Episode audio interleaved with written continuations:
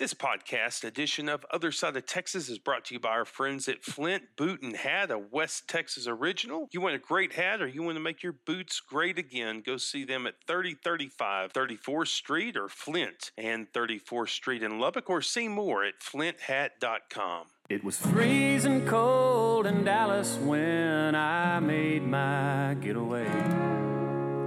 I outran a cold front when I gave my truck the reins. Barreling down I-35 with one thought on my mind.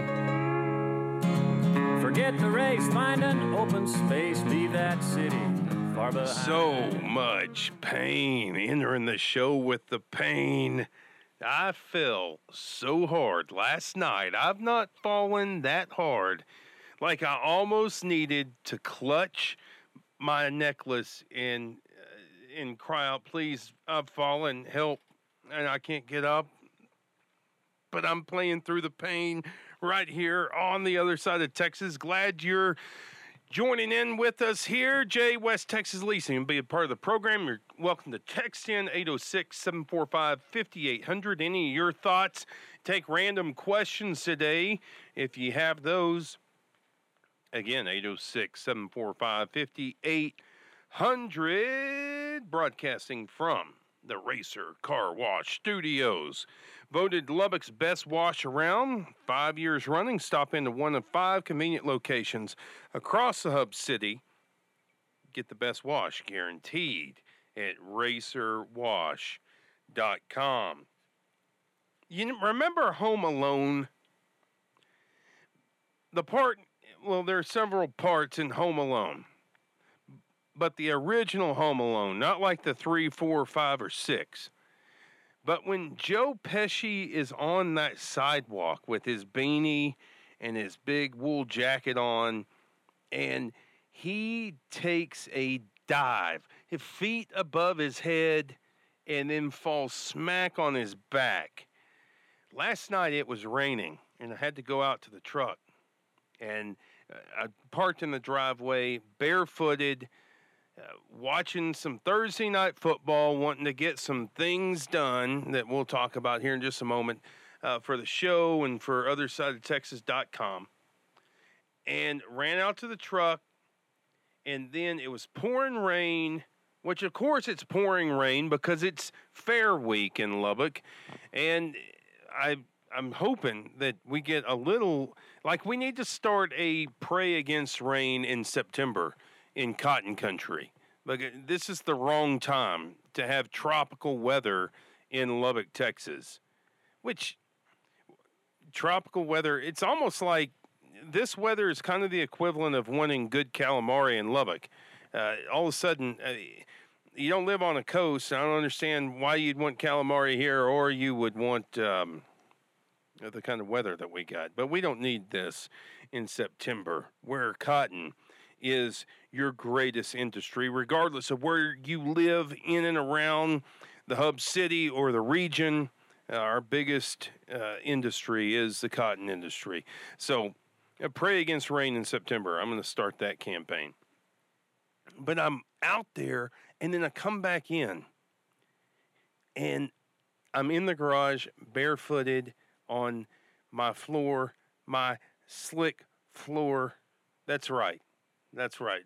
Text in. This weather is brought to you east of I-35. Lots of bad things originate east of I-35, especially politically. And here we are covered up in both. We'll get into the vassal ship that is Texas Tech here in a moment. But anyway, I'm going into the garage and barefooted, and I take a Joe Pesci fall. And I fell, and you know what it's like whenever you're falling. You're just in this state of subconsciousness thinking, this is either going to hurt or I'm going to die. And maybe I want to die. And by the time you work out that scenario in your head, you've hit the floor. And I fell right on my elbow and the back of my head and my heel all at the same time. And I'm playing through the pain. today. One thing is, I was watching the game last night, came across, notice, I just check in. I don't know, whenever you're me at this point, you go and you just take screenshots of the regions page there at Texas Tech just to make sure that nothing is has a sneaky edit done to it. And I noticed last night that the Board of Regents were to meet on October 4 and 5. And what you notice, it's been abridged. Those regions want to get into Lubbock, especially 5 of them, and get out as fast as possible. It has been abridged to just a one-day meeting of your Texas Tech regions. I'm going to say it like Curtis Parrish at the football game. A meeting of your Texas Tech regions has been moved to one day, and one day only, in October. Coincidence? No. But I will say this.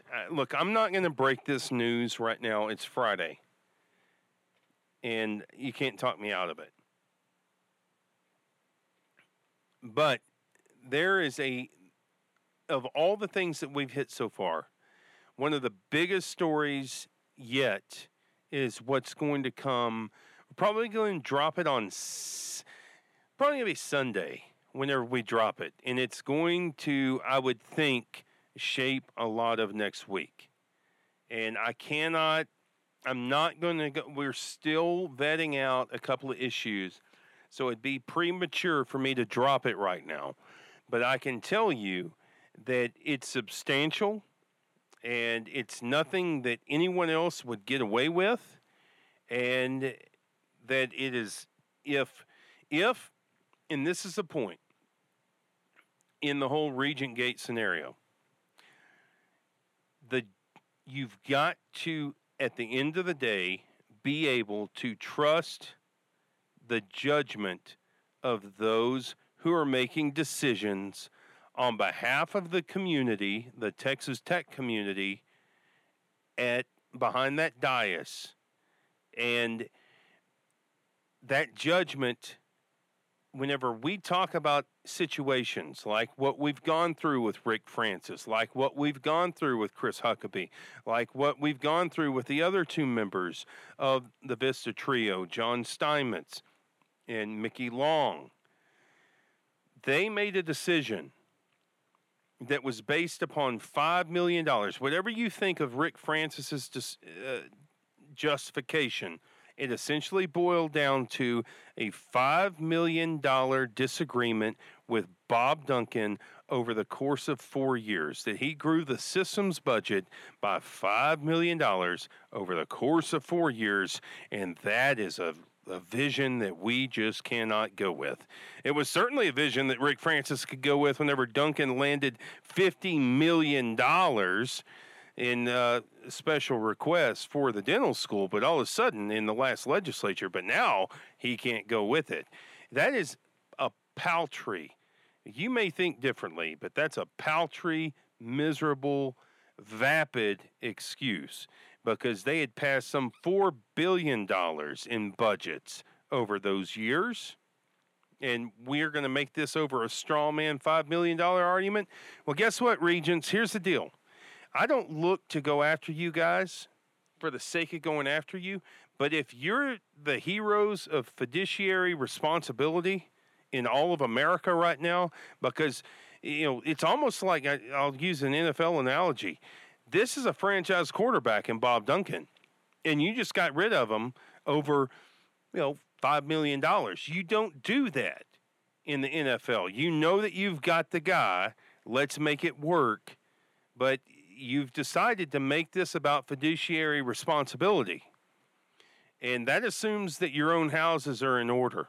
And I don't like to go into people's personal lives, but whenever you're sitting behind that dais, that judgment that you exercise at home ought to be the judgment that you exercise behind the dais. It is the same judgment. And at least for one of you and another couple of you, in the weeks to come, that judgment is going to come under greater and greater scrutiny. So that's all the flirting I can do with it for now. Are you engaged? Are you stimulated? I hope you are. Brandon Rottinghaus knows everything about Texas politics and the university and the presidency. He's at University of Houston. You're going to hear from him in just a moment. Texas ranks last in voter participation. Why is that? How is that? Brandon Rottinghaus. We're expecting Brandon Darby up after him, and probably hear from one of our favorites, Blue Collar Bill, coming up full speed ahead, but not too fast. You'll fall back first, head first, elbow first, heel first if it gets too slippery. Stick around right here on Your Other Side of Texas. Big show ahead. Glad you're with us, grinning ear to ear. Let's get it. Rave on right here from AM 580. All I know is you gotta keep trying. You gotta laugh now and then to keep from crying. The only sure thing is Texas and time. And your loving makes a living worthwhile. Oh man, this morning, epic conversation in my kitchen. I felt like clear eyes, full hearts can't lose, because my daughter had made fun of my son. My daughter made fun of her brother, my son as well, about the shirt that he was wearing. She said, that looks different and weird. And we had to have a whole family meeting at 7:05 a.m. in the kitchen, where I said, listen, weird is good. Rave on. Just like Buddy, because they go to Buddy Holly's elementary school. And don't you think the first time they heard him hit that riff? Of course, I'm talking about the bumper music you just heard. But whenever they heard him hit that first riff, don't you think people said to Buddy Holly, that's weird, that's different, get out of here? Well, look at what happened. At least one day a year, there at their elementary school where Buddy Holly attended, they dress up like Buddy Holly. And there's a reason why, man, because the music never died. That's why The Other Side of Texas is sponsored by the law firm of Mullin, Horde, and Brown, LLP, with offices in Lubbock, Amarillo, and Dallas, employing creative legal solutions to address your business needs in the areas of commercial litigation, banking, financial restructuring, employment law, and estate planning. Somebody from whom I learn a lot, somebody I enjoy even more, is Brandon Rottinghaus. He is a professor there at the University of Houston, knows all things about the presidency and Texas politics. Dr. Rottinghaus, how are you? I'm doing great, Jay. How are you? Yeah, really, really good. So I kind of have this thing about trying to be awesome dad, right? So I did youth ministry for a lot of years, which I've learned in the end was really preparation to be a dad.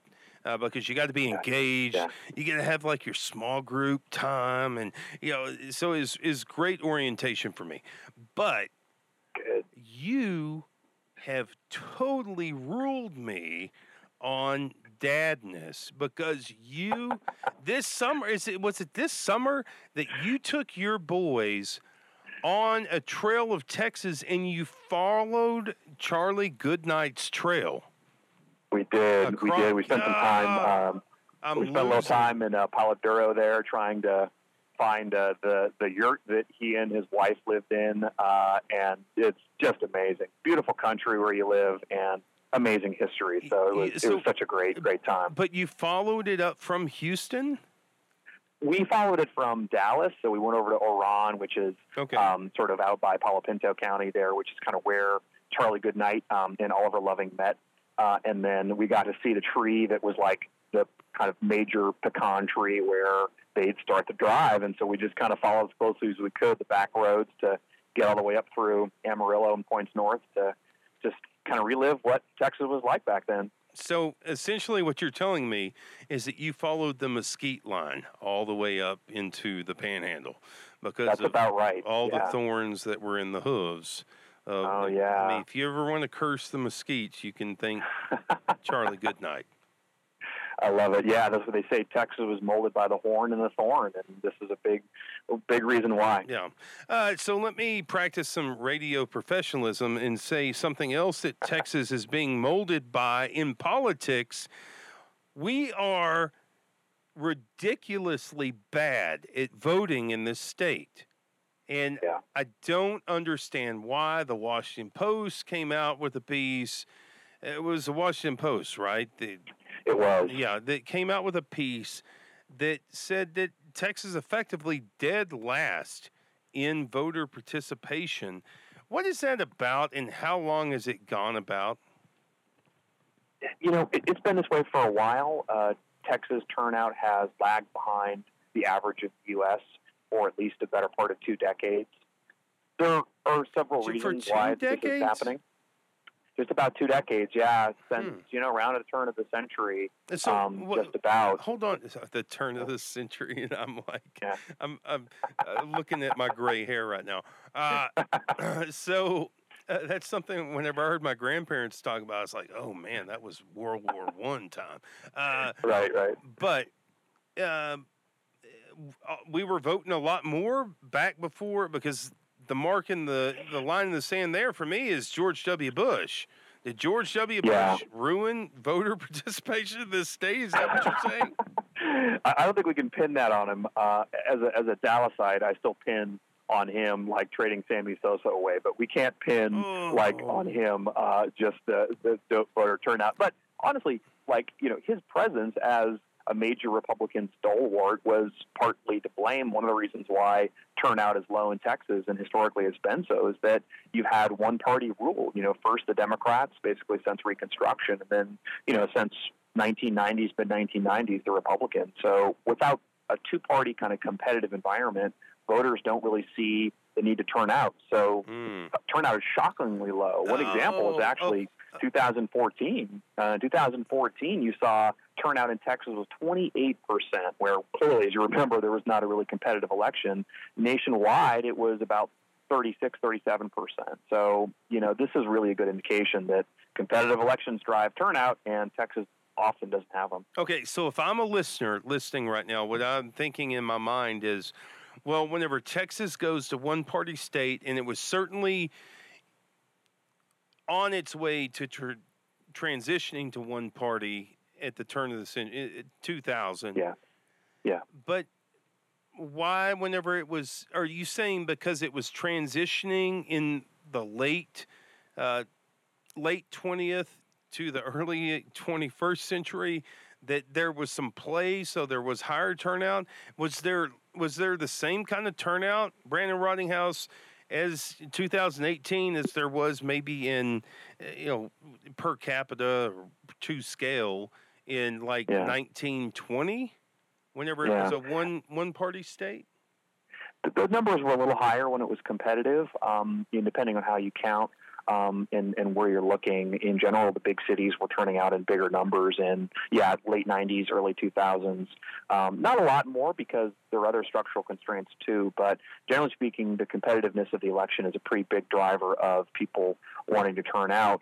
Partly it's rational. People want to know that their vote's going to matter. And if the perception is that the vote doesn't matter in presidential elections, for one, or even in midterm elections where you've got, uncompetitive gubernatorial, lieutenant gubernatorial offices up on the ballot, then people typically just say, not worth the time to vote.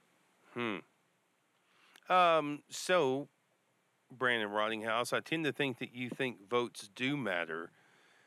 What's the way forward then to say, you know what, you go down there. Look, I'll say this about, let me just use one example.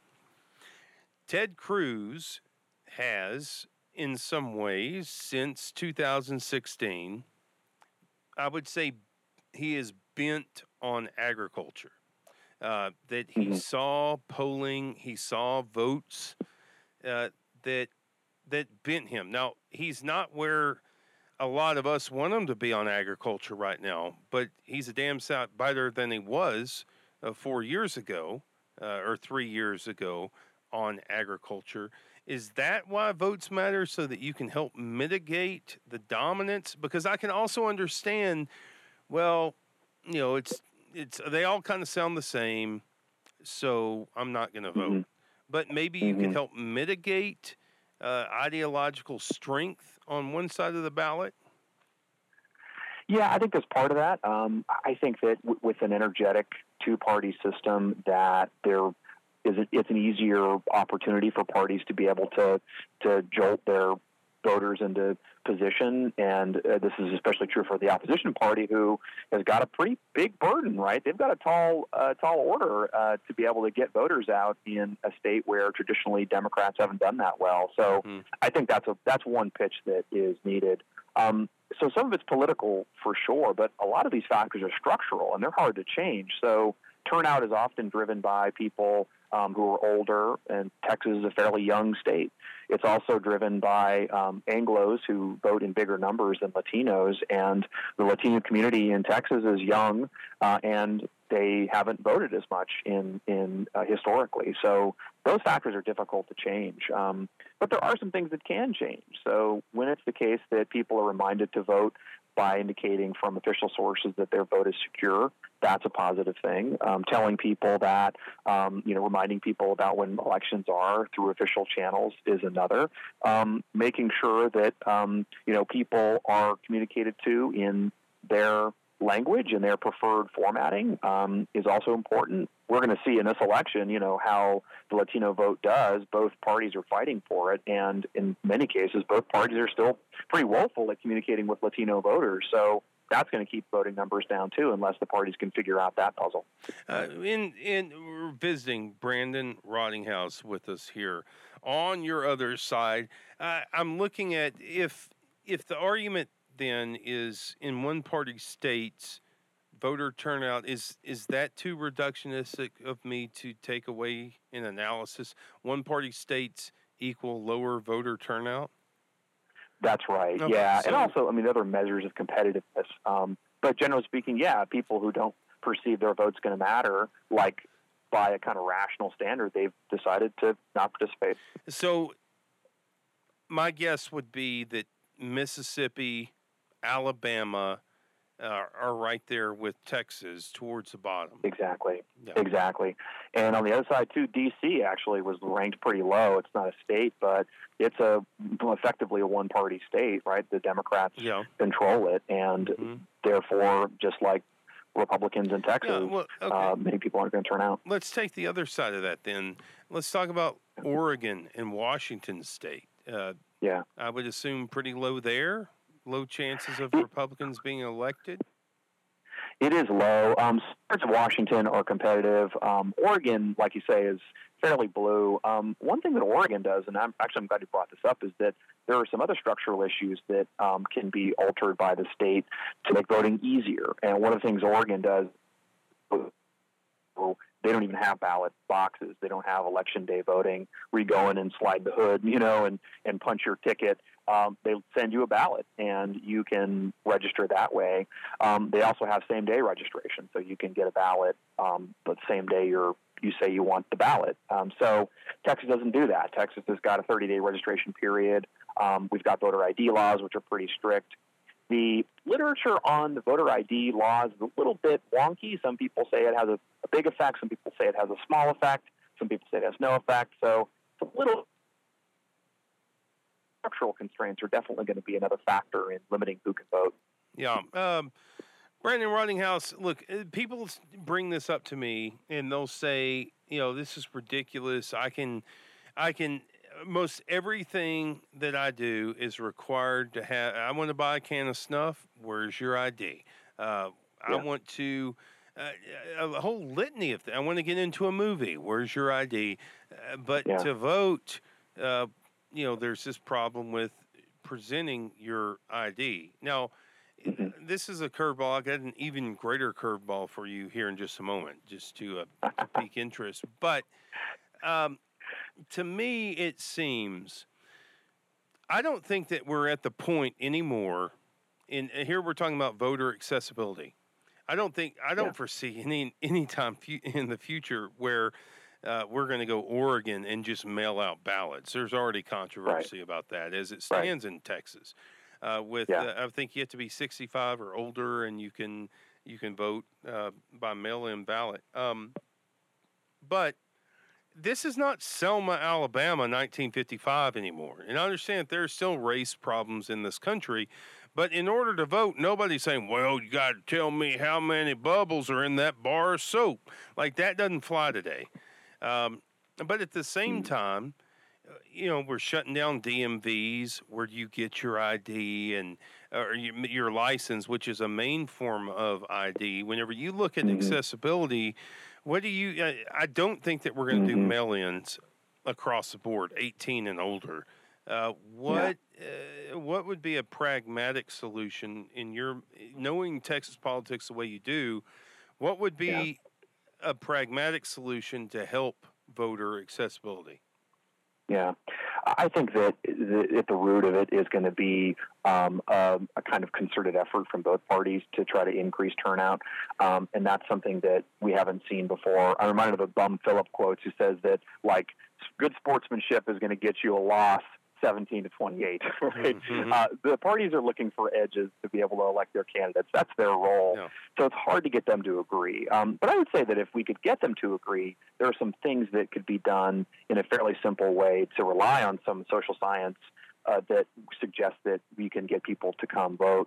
The voter ID issue aside, you know, there are ways to be able to remind people that they voted in the past and that their vote's important. There are also ways to be able to show people that there are, you know, their election and their vote matters, like by counting the number of votes in a particular location and saying that, you know, this is critical to this particular election. Talking about the issues involved, and I think just reminding people why.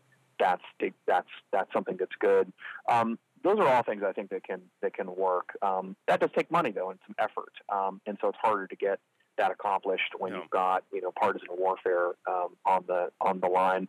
In terms of voter ID, I mean, I think that's right, and that's why I think the studies are kind of mixed because the implementation is really a little bit wonky. But I think in most cases where there's a big effect, it's the perception that you have to have more things to vote. You have to have more items. You have to be able to be, registered, and you've got to be able to have extra forms of ID. A lot of people just kind of give up at that point. And so any hint of these kinds of things does tend to drive down voter turnout. It's oddly sensitive, right? I mean, it's the kind of thing that is the backbone of our democracy, but altering just little things here in terms of the social science data shows us that it can make a big difference in terms of limiting voter turnout. Yeah.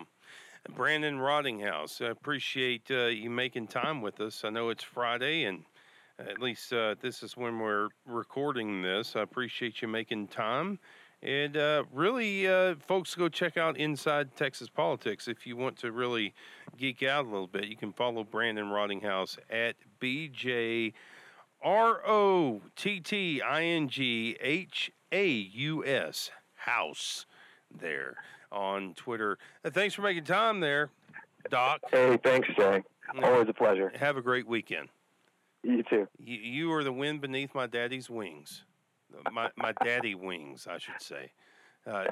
Thank you, Doc. I appreciate it. Gonna get into a break. I believe that we're gonna have Brandon Darby. He's in the middle of a story. Appreciate Dr. Rottinghaus there. Going to get into a couple of things with Brandon Darby. Take a profitable time out. Listen to these advertisers. They're doing good work and have helped us propel us where we are right now. Thanks for buying in early here on Your Other Side of Texas. Be back in a couple of minutes. Enjoy some Hank Williams Jr. You're welcome. Call me up, sweet mama, and we'll go stepping out and we'll go honky-tonkin', honey, baby.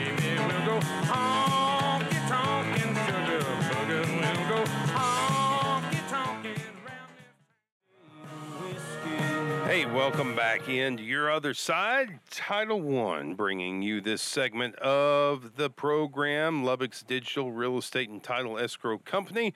Title I is committed to providing you with the highest level of communication and service from the time the contract opens until it closes. See how Title I can serve your realty, consumer, and lending needs at TitleOne.com. You know, that rave on locker room speech that I gave the leasing kids this morning. And that's the same's true with voting. And I can tell you firsthand that if this program is a model, it shakes things up whenever you get out there and you make your voice heard. And it really shakes up politicians. You know, whenever I was a kid, it was a big deal for if a state representative, whatever state official, if they got 10 letters on an issue, they moved on that issue. They thought, wow. And I'm talking about written letters with stamps. Whenever politicians look at ratings or they look at social media movements, that makes them move. You know, it's kind of an analogy of doubt is the ants in the pants of faith. It makes you move. It makes you move to a new place. And the same's true of politicians. Whenever they see movement, then they want to get where, as Lyndon Johnson said, power is where power goes. They want to get to those places. And I know that, you know, coming up, you guys sticking with us here as we're in mid to late September. Coming up in January, we're going to be full throttle Texas legislature, and we're going to break news, and we're going to bring you the news from the legislature, the most influential form of government in your day-to-day life. And it's important that I do that, knowing that it could be bad for ratings. But I'm not after the ratings. I'm after a format that would be helpful to me if I were a listener. And Texas government can be confusing, and we try to make that here in the pieces that we write and kind of the levity that we use with parodies and these sorts of other things. Try to make it accessible for you. Texas government can be very, very confusing, but in order to be a real involved Texan, you need to understand it if you don't already. And that's why we have Ross Ramsey and Scott Braddock and others who contribute to this program to help you make sense of it, to help you. And I'd say in jest, but it's not in jest. Sometimes I really get worked up on an issue, and I need Ross Ramsey, who is as noted a political observer in Texas as there ever has been in this state. He would blush if I said that to him on the radio, but I think the world of Ross, and you hear me all the time try to get him to take a partisan position, and he won't, because he's like Cronkite old school and won't take but he can also at the same time bring to bear what's really going on, which is what I want to do at the end of the day. And lots of people give me a hard time, and they want me to be all in for, you know, especially in the Senate race. Are you for Beto or are you for Cruz? And, you know, my response to that is that it seems to me that Beto O'Rourke wants to be a vice presidential candidate or maybe even a presidential candidate in 2020, and it would be a lot easier to vote for Ted Cruz if Ted Cruz bothered to vote for us. And I mean beyond what we should expect on the guns issue and the abortion issue, on the economics. Where's Ted Cruz on rural economics? And I think the more that you look into Cruz, you'll say, yeah, it seems to me that a vote for Ted Cruz is a vote against my place. But at the same time, you know, you got keg stand Beto O'Rourke, where I hope that you feel better in the morning, which you won't, because you just went out and did, and that's a reference to a program earlier this week, but you know, gets up and takes these big positions that's outside the mainstream for most voters in Texas, and I think hurts his own chances. And I think to the detriment of that race. I don't know. I see that Cook Political Report threw that race into a toss-up, and we'll see what happens there. I don't have allegiance to either one of these parties. I've got allegiance to a thing called West Texas, and I know how West Texas works and how it turns. And you may disagree with me on those counts, but I know that your primary employers are in the medical industry. They're Your biggest industries are in agriculture and your primary employers in most places. And I know it's true with Lubbock, but I would think it's true with Amarillo and Midland and Abilene as well as mid-sized cities east of I-35 into North Texas and South Texas. Your primary employers are in the healthcare industry. So tell me more about no accessibility to healthcare and what that does to your local economies. So anyhow, no, I don't want to go any further on that. Debate coming up tonight. It's going to be the first time that you see Ted Cruz and Beto O'Rourke on a stage. I want to put a plug in here for Ross Ramsey's Texas Tribune. You can watch it there, texastribune.org.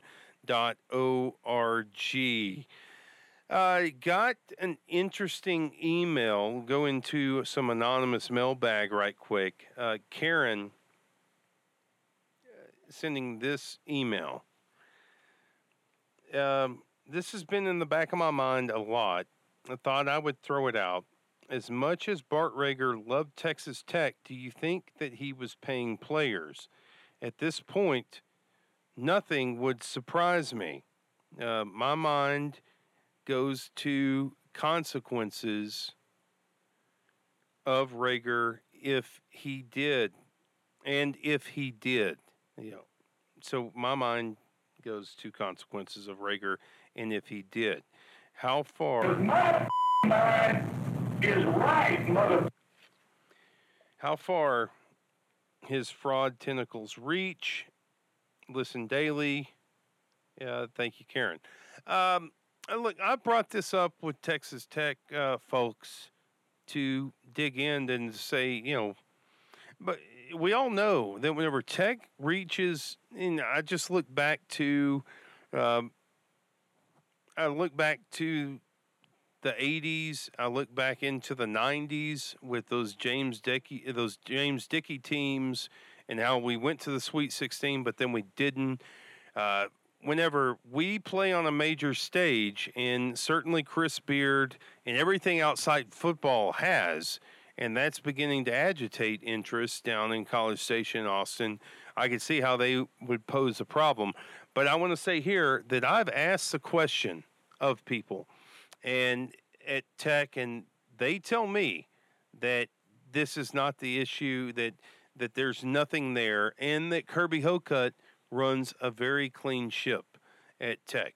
I've not talked with the athletics director specifically about this, but what I have been told is that no.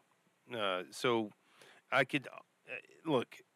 I'm not going to discount Karen.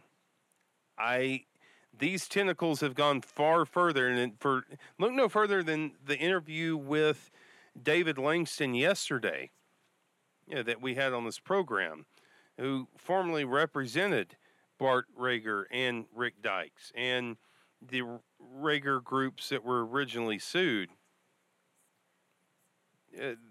This has gone far further than we anticipated. And I could see how there would be concern because Rager, every third down, you know, at Jones Stadium, it's there at the basketball games. It's kind of synonymous with Tech athletics. I could see how there's that concern. But I've been assured that there's nothing there, that there's nothing beyond just the sponsorships and the coaches' vehicles. So, you know, just... we'll have to leave it there and hope for the best. But I've been told by people who I trust that's the extent of what is there. What we got now, another little break. Stick right here with us, and we'll get back in. They've got some Blue Collar Bill. Awfully concerned about my safety, as I understand it. He wants to chime into the program. Be back here in about 2 minutes and 10 seconds. At Smith South Plains Ford, we're all about a better car buying experience. We understand that shopping for a car is a big deal, and that's why we believe in listening to what matters to you. Come see us in Levelland, where we have a wide selection of new Ford cars and trucks and an excellent sales staff. Love your car, love your dealership at Smith South Plains. On Highway 114 in Levelland, Texas, or online at smithsouthplains.com. Love your car, love your dealership, Smith South Plains. Hey, welcome back in. This segment brought to you by our friends at Lubbock File Room. What an opportune time as we talk about the various gates to have your document and shredding service in Lubbock featured here on the most listened to and talked about afternoon radio show in West Texas. Been providing safe and secure document storage and shredding service to Lubbock and the surrounding area since 1992. For a free and hassle-free estimate, call Lubbock File Room at 806-744-7666. That's LubbockFileRoom.com. Get them in now. It's our friend, the man of the people, ladies and gentlemen. He is Blue Collar Bill. Bill, how you doing, buddy? Hey, what's going on? I'm great. Man, you laugh like that. You come in really hot. Oh, man, sorry. But what wouldn't it be? You are the Kool-Aid man of commentators on this program, Bill. You're the blue-collar guy trying to make everything work. I know that you, like me, not necessarily a strong devotee of either party. You got a blue-collar sense about you. What you been thinking about? Man, this election cycle is really going to be something else, and I think you hit the nail right on the head when you were talking about the Cruz and O'Rourke race earlier. They both got some pros, and they both got some significant cons. And I'm still really kind of undecided. I don't. There's a couple of these races I don't know where to go. Yeah, there are lots of questions there, and I hope that I've given fair analysis that. There's reasons to doubt them both. I hate to say, hey, let's vote against one or the other, but it kind of seems like that's what it's coming down to. What else you thinking about, buddy? Well, I'm thinking about Regent Gate and that meeting coming up, and kind of wondering about you. I've been listening. You know, I've been out on the road and hadn't checked in much lately, but I have been listening, and it seems like you've ruffled some feathers and might need me to ride shotgun with you to that meeting. Oh, I need protection. Well, I wouldn't be surprised if by this point you didn't. Yeah, it's I've thought about that from time to time. You're right, especially with Daniel and as all his creative social media. I wonder if, you know, that might agitate me if I were on the losing side of lack of transparency in whatever gate. That meeting coming up, so you want to go sit with me on October 4 if they're having an open forum? Yeah, I mean, that would be great. I'll be available, and that way you'll be covered. And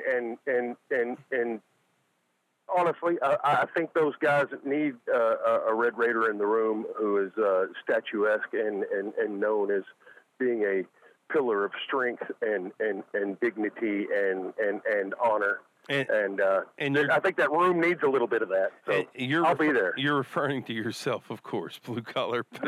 Exactly. I'll tell you what, I'll make you a deal. Uh-huh. You know, no matter what happens, I'll stand up for Jerry Hodge at that meeting if Jerry Hodge will post my bail if it all goes south.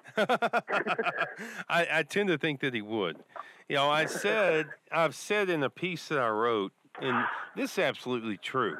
Like, whenever I was growing up in Hale County, you're far enough away from Lubbock that you're able to have kind of an outsider view in the late 90s, early 80s, late 90s, that you knew that Lubbock was, there was some money there, but a lot of people who wanted to appear big time. But then you looked to the north and you thought, There are a lot of people big time there that don't care if they appear like it or not, because there is real old money in Amarillo. And it's family money, some of it's self-made money from oil and gas and whatever. I think that Jerry Hodge made his money in pharmacy and other things. But that to say, what's going on in the background? Oh, that's just me doing the trucking thing. Yeah, I like it. I'm all about it. I wasn't saying it because it bothered me. I was wondering. Well, I'm curious what's going on. Oh no, we're just doing a little multitasking. We're loading the mail. Okay, so you're loading the truck and you're on the other side of Texas. That is correct. I am a man of many skills and means. Beacon of the working class, Blue Collar Bill. That is correct. The deal is this: that you growing up, you began to understand real fast, and I've certainly understood it as a man, that there are people with whom or to whom you can prod. You can goad various people in West Texas, but don't goad them very long. But it's the people in the Panhandle, people in Amarillo specifically, that you do not goad, because these people are wealthier. They are smarter, and quite frankly, they're more crazy than everybody else. And that's, I think, and I say that as a compliment to Jerry Hodge, a self-made man, that if he thinks the dental school's a problem, that's been the problem all this time, that the vet school's being withheld because there's a threat against the dental school, then he is going to go after that dental school. And he's going to do exactly what he said to me. I said, aren't you afraid? Woody Hunt down in El Paso, Jerry Hodge, has put forward $25 million towards this dental school down there. And he said immediately, just shot back, oh, hell, we'll double that up in a minute. Like, that's what you're dealing with in the family. You don't mess with these guys. Quanah Parker learned that to some extent, and I don't want to get you off on a rant there, but LBJ definitely understood it, and it's been a testimonial of that region for as long as that region's been inhabited. From here and north all the way, and you know, I've been all up through Kansas and even into South Dakota, and all, there's a lot of old, like you said, very old gas, oil, cattle, and farm money up there. It's very, very quiet. It's very, very observant. These guys know what's going on. They have money to play. They're not the paper tigers we see running around town flashing $100 bills and driving Porsches, but they are players. And I think, again, we need to be doing the right things the right way for the right reason, and we, as alumni and as administrators and as supporters, we need to channel these guys, tap these guys, and bring them in. And they want to come in, but you're going to have to do the right things, you know, and play the right way to bring them in. And I think we can. I think we can turn things around. I think we can sail our boat the right direction. And Lord knows we've just wrecked our fundraising capability by kicking Duncan in the teeth. So we definitely need some of our supporters, our alum, and our friends from across the plains who I know are listening and watching what's going on to stand up, be heard, and let's pull ourselves together, put our heads together, put our finances together, and sail our boat in a righteous direction. Well, a couple of things here. I need to know, first of all, when you accompany me into this meeting, can I request that you have your well-worn, sleeveless denim collared shirt on with an American flag bandana? Man, I would love to do that, but no, don't give me bud. That's not right. That's not the right way to be when you're approaching your alma mater. Okay, so it's more about the institution than the people behind the dais. Okay, Yeah, it's about. I mean, that's really who I am. I mean, at the core of my soul, I mean, I'm a pair of cinched jeans, Tony Lama round-toed oyster skin boots, a sleeveless denim shirt, and a Texas flag bandana.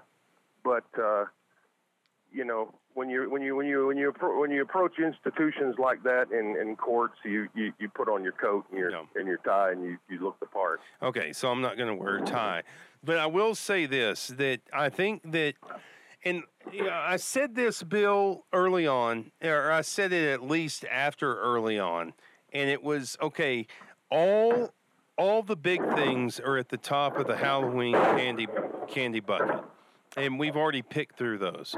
In order to get to the rest of it, you got to dig. And some of that can prove to be problematic. So I appreciate your offer and your concern about going forward, because now it gets into some weeds. And like I tweeted last night, I've already said it publicly, so I'll say it publicly here.